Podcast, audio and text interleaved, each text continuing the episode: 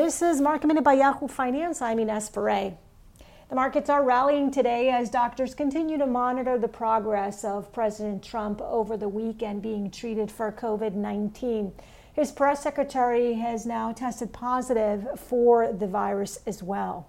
Bristol Myers is buying MyoKardia, the heart disease drug maker, for $13 billion. MyoKardia has an experimental therapy with blockbuster potential.